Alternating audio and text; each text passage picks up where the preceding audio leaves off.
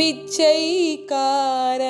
வணக்கம் நண்பர்களே நான் உங்கள் அஜய் வைஷ்ணவி தான் பேசிகிட்டு இருக்கேன் ஸோ ரொம்ப நாளைக்கு அப்புறம் ஒரு நல்ல மூவி அண்ட் விஜய் ஆண்டனியோட மூவி அப்படிங்கும்போது ரொம்ப வந்து சந்தோஷமாக இருந்தது. எஸ் ஆஸ் யூஷுவல் நான் வந்து நிறையா படம் நல்லா பார்த்துருக்கேன்.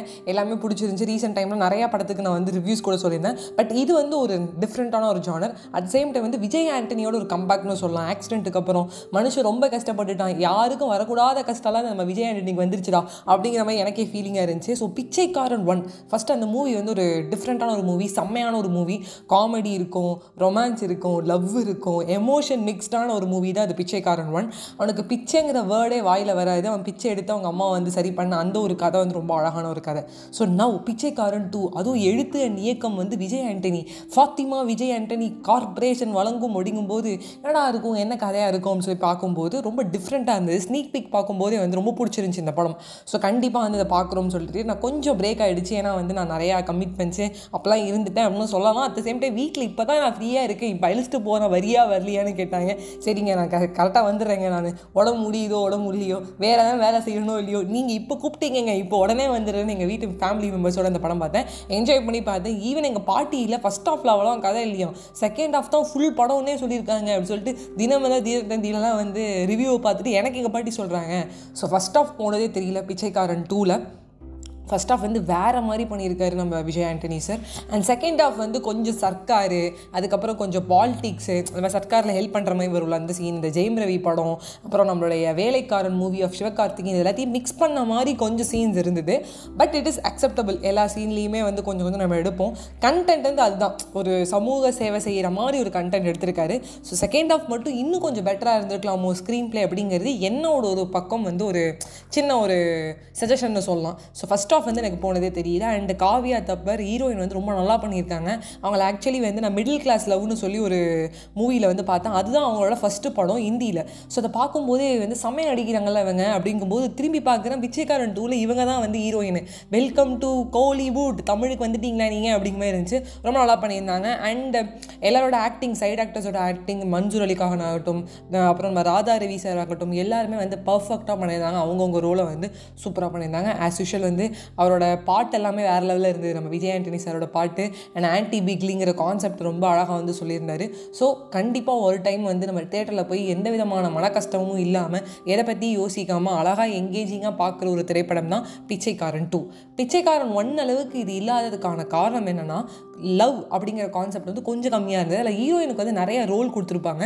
இதில் கொஞ்சம் கம்மியாக இருந்தது. அட் சேம் டைம் வந்து அதில் வந்து ரொம்ப கண்டென்ட் வந்து பெருசாலாம் இல்லை. அம்மா அம்மாவோட எமோஷன் அம்மாவை காப்பாற்றணும்னு மட்டும் இருந்து இது கொஞ்சம் வைடாக இருக்குது அதனால தான் வந்து இந்த படம் வந்து நம்மளுக்கு ரொம்ப வந்து டச்சிங்காக இருக்குது. அது லைக் என்ன சொல்ல அம்மாங்கிற கான்செப்ட் அதில் ரொம்ப இறக்கியிருப்பாங்க. இதில் இறக்கியிருக்காங்க ஒரு கான்செப்டை பட் அந்த அளவுக்கு வந்து டச்சிங்காக இல்லை. ஸோ பிச்சைக்காரன் ஒன் அளவுக்கு நான் வந்து எதிர்பார்ப்பேன் அப்படின்னீங்கன்னா உங்களுக்கு எதிர்பார்ப்பு வந்து கொஞ்சம் டிசப்பாயிண்ட் ஆகும். பட் இல்லைப்பா எதுவுமே இல்லைப்பா. நான் பிச்சைக்காரன் டூ பார்க்குறேன். ஒரு கண்டென்ட் ஓரியன்டாக இருக்கும். ஓகே நம்ம ஒரு டூ ஹவர்ஸ் போகிறதே தெரியாதுப்பா. அப்படின்னு நீங்கள் எதிர்பார்த்துட்டு போனீங்கன்னா உங்களுக்கு நல்லாயிருக்கும் அப்படின்னு நான் சொல்லிக்கிறேன்.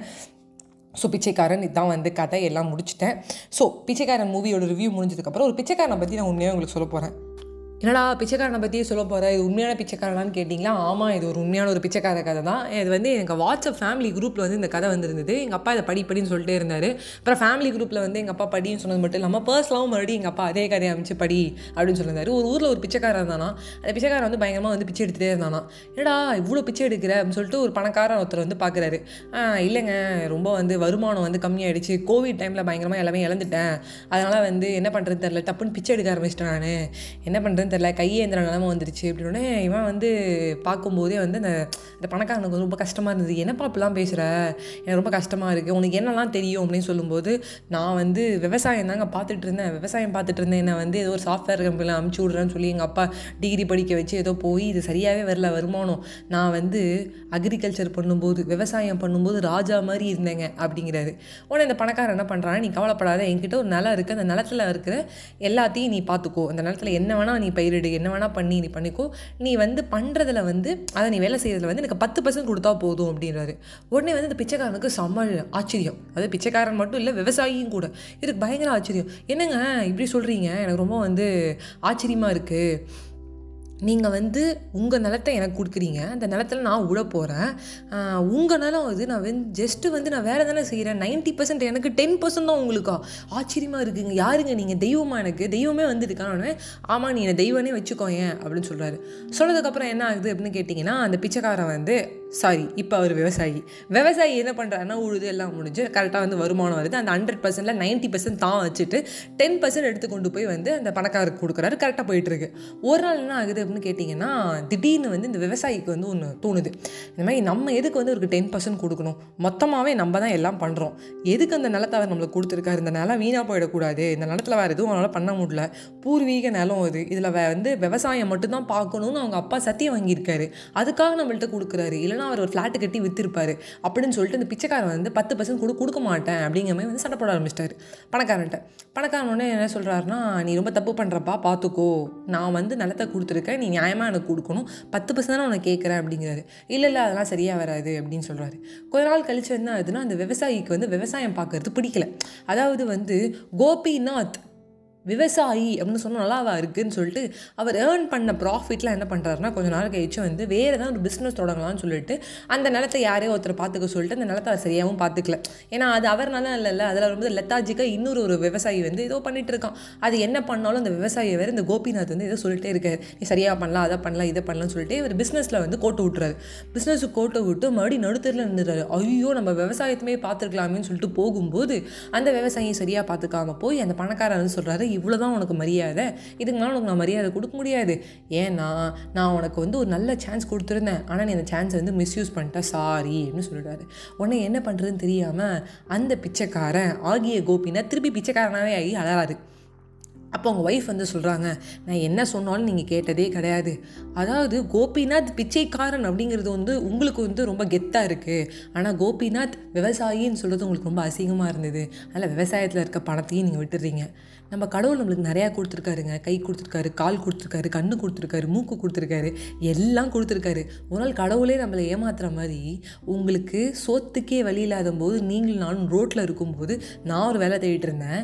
நான் வேலை செஞ்சு எனக்கு போர் அடிச்சிருச்சு. என்னால் யார் கையிலையும் நீட்டு முடியாதுன்னு சொல்லிட்டு நீங்கள் பிச்சை எடுக்க ஆரம்பிச்சு என்னை அவமானப்படுத்தினது மட்டும் இல்லாமல் உங்களுக்கு ஒரு சான்ஸ் கொடுத்த அந்த பணக்காரர் ஒரு தெய்வம் மாதிரி தெரிஞ்சவர்கிட்ட நீங்கள் பத்து பர்சன்ட் கூட கொடுக்க மாட்டேன்னு மறுபடியும் போய் வந்து பிடிவாதம் பிடிச்சிங்க. நீங்கள் என்னங்க ஆள்? எப்படி எப்படிங்க காசு உங்கள் கண்ணை வந்து மறைச்சிடுமா அப்படின்னு சொல்லும்போது அந்த பிச்சைக்காரன் பயங்கரமாக அழறாரு. ரைட்டு நம்மள நிறைய பேர் என்னென்னா பிச்சைக்காரன் அப்படின்னு சொல்லி பெக்கர் காரன் ஏன் பெக்கர் காரனா எங்கள் அப்பா வந்து கார் ஃபுல்லாக இல்லை பிச்சைக்காரன் விட்டார் பெக்கர் காரன் பெக்கர் காரனாரு அதுமாதிரி பிச்சை எடுக்கிறத கூட நம்ம கெத்தாக எடுத்துப்போம். ஆனால் விவசாயிங்கிறத கெத்தாக எடுத்துக்கிறது இல்லை. அதனால தான் கோபிநாத் முதல்ல தெருவுக்கே வந்தார். திருப்பி வந்ததுக்கான காரணம். அண்ட் அந்த பணக்காரனை வந்து நம்ம ஏமாற்ற ட்ரை பண்ணோம். நம்ம நிறைய பேர் அப்படி தான் பண்ணுறோம் கரெக்டாக ஃபஸ்ட்டு ஸ்டார்ட் பண்ணும்போது அந்த ப்ராஃபிட்டபிள் ரேஷியோ நைன்ட்டி பர்சன்ட் ஓகேவாக இருந்தது. ஏன் உனக்கு அது பத்த மாட்டேங்குது? பேலன்ஸ் இருக்க தொண்ணூறு பர்சன்ட் இருந்தும் பேலன்ஸ் இருக்க அந்த பத்து பர்சன்ட் நீ ஏன் ஆசைப்படுற? Money is injurious to the வேர்ல்டுங்க money is injurious to the health அதாவது இந்த படத்தில் இந்த கான்செப்டே இதான். Money is injurious to your health அது எப்படி வந்து பணம் திகட்டும்னு நீங்கள் கேட்டிங்கன்னா இந்த படம் பார்த்தா உங்களுக்கு புரியும். அதான் வந்து இந்த கதையோட நான் மிக்ஸ் பண்ணி சொல்ல வந்தேன். கடைசியில் திருப்பி அந்த ஒய்ஃப் போய் அந்த கோபிநாத்தோட ஒய்ஃப் போய் நான் விவசாயம் பார்க்குறேன் எனக்கும் விவசாயம் தெரியும் அந்த நிலத்தை திருப்பி கொடுங்கன்னு சொல்லி போய் கேட்குறாங்க அந்த பணக்காரர் என்ன சொல்கிறாருன்னா இந்த வாட்டி உங்கள் முகத்துக்காக நான் சும்மா விடுறேன்னு சொல்லி மறுபடியும் ஒரு சான்ஸ் அந்த விவசாயிக்கு கிடைக்கிது. பிச்சைக்காரன் ஆகிய விவசாயிக்கு கிடைக்கிது. திருப்பி திருப்பி நிறையா வாட்டி கடவுள் நம்மளுக்கு சான்ஸ் கொடுக்க மாட்டார்.